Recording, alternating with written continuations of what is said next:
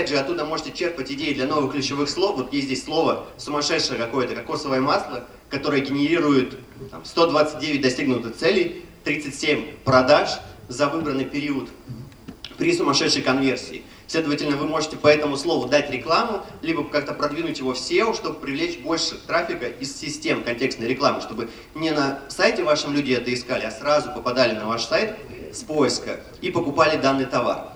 Второе использование этого отчета, я вспоминаю кейс, пришел медицинский центр и сказал, так, какая-то у нас низкая конверсия, мы не можем понять, в чем дело, давайте разбирайтесь.